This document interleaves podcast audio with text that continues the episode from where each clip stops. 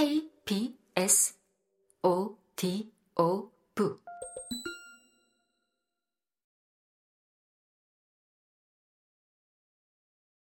내가 혼자가 아닌 그곳. 언니네 방. 스물다섯이 된 2000년. 나는 여성주의로 숨쉬는 마을 언니네 운영진으로 합류했다.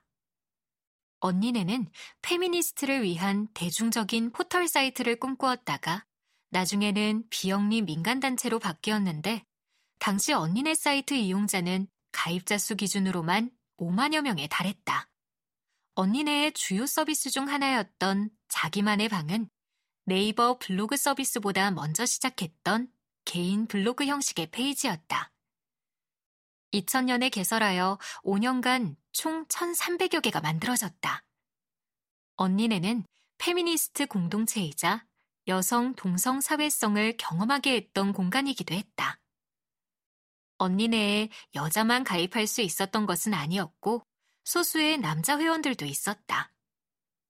하지만 남자 회원들이 존재한다고 해서 이 여성주의 사이트의 여성 동성 사회성이 방해받지는 않았다.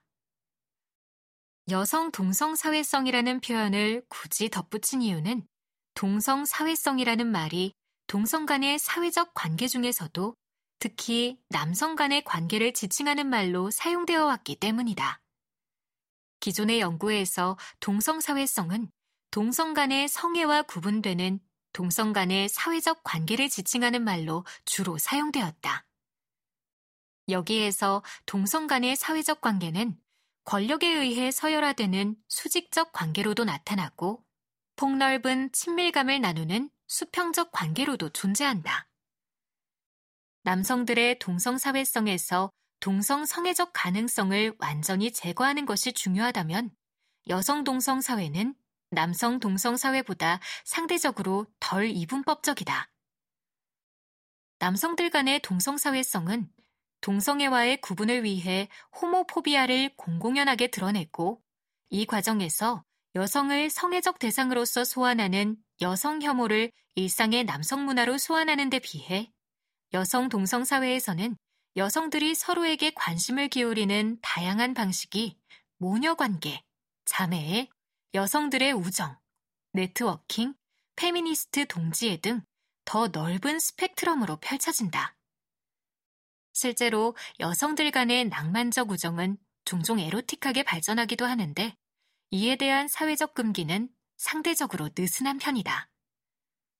이에 대해 로이스 타이슨은 가부장제 사회는 여성들의 본성상 감정 과잉임을 내보이는 것을 매력이라고 부추겼기 때문에 여성들이 서로 낭만적 우정을 격렬히 열정적으로 표현하는 것이 가능했다고 분석한다. 여자들의 관계는 남근 중심의 의미화 경제 속에서 한때의 문제로 남자 없는 세계의 대리보충 같은 형태로 이해됐다. 그러나 가부장제에 포섭되지 않는 여자들의 사회가 설령 불완전하고 임시적이었다고 해도 그것은 남자가 없기 때문이 아니었다. 여자들 간의 관계는 딱 잘라 말할 수 없는 중간지대에 놓여 있다. 오히려 남자친구가 생기면 여자들의 사회는 종종 냉각되곤 했다.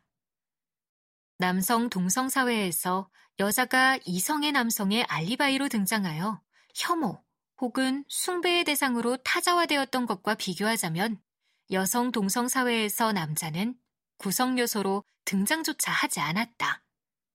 그럴 필요가 애당초 없었다.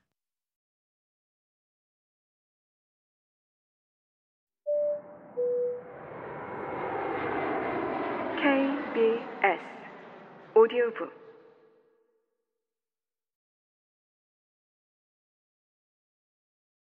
이것이 여자들의 사회다. 언니네 방은 언니네 회원들이 자기만의 방에 올린 글을 엮어 만든 책이다.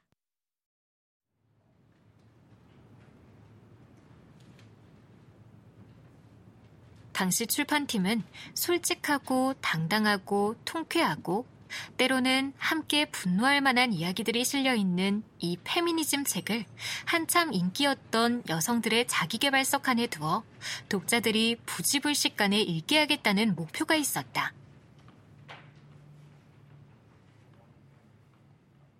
실제로 2006년 출간 당시 2만 부가량 판매되었고 대만에도 번역 출간되었으며 2007년에는 언니네 방 2가 나왔으니 어느 정도는 목표를 달성했다고 자부할 수 있다. 여자들이 서로를 응원하여 만들어낸 공동의 이야기를 세상에 내놓았다는 점이 뿌듯했는데 무엇보다도 여자들의 사회에 대한 관음증적 욕망에 더 높은 벽을 만드는 식으로 대응한 게 아니라 그것을 적극적으로 이용했다는 점이 통쾌하기도 했다. 당시 문화일보는 이 책을 언니네의 자기만의 방에서 5년 동안 가장 많은 회원들의 호응을 받았던 글을 줄인 비밀 실화 에세이라고 소개했다. 책의 띠지에는 일기장에도 차마 쓰지 못했던 이야기라는 문구가 달려 있었다. 여자들끼리의 공간에서 나눈 은밀한 비밀 이야기를 훔쳐볼 수 있는 것처럼 낚시를 한 셈이다. 이처럼 여성 동성 사회는 언제나 관음의 대상으로 욕망되곤 했다. 언니네 운영진이 되기 전 PC통신 여성 모임을 운영할 때 가장 큰 골칫거리는 몰래 아이디를 만들어서 들어온 남자 회원들을 걸러내는 일이었다. 익명 게시판에 올라오는 글을 모두 퍼가서 자기들끼리 돌려보는 일도 있었고, 심지어 모 주간지의 남자 기자는 거기에 르포 에세이라고 이름을 붙여 기사화한 적도 있었다. 다들 꽤 민감해질 수밖에 없는 순간이었다. 아이디와 비밀번호를 남자친구에게 알려준 회원은 강퇴를 당했다. 하지만 막으면 막을수록 어떻게든 몰래 들어오는 것을 완전히 막는 일은 점점 더 어려웠다. 인터넷 기반의 페미니스트 공동체 커뮤니티를 지향했던 언니네에서는 진짜 여자가 맞는지 확인하는 것이 사실상 불가능하다고 판단하여 아예 주민등록번호를 수집하지 않았다.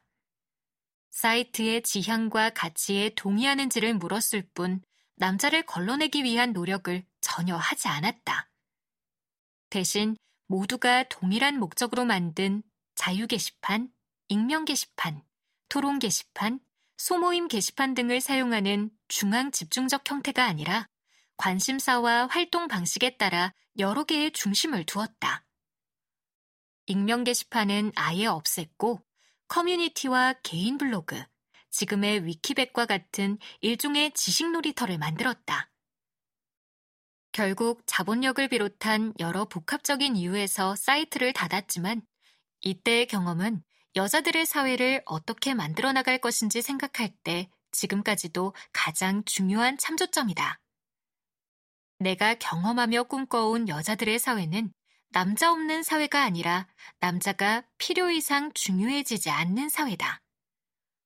또한 여자들 간 관계의 의미가 과소평가되지 않는 사회고 서로 친구가 된다는 것이 얼마나 큰 의미가 있는지에 대한 감각을 공유한 사회며 여자라는 동질성 아래 같은 구호를 외치는 사회가 아니라 우리가 모두 각각의 고유한 개인으로 존재할 수 있고 바로 그 점을 충분히 존중받을 수 있기에 함께 있는 것이 의미 있는 그런 사회다. 그런 이야기들을 언제나 하고 싶었다. 여자의 인생에서 이렇게 중요한 의미를 차지하는 여자들의 관계에 대한 이야기는 여전히 지나치게 적으니까.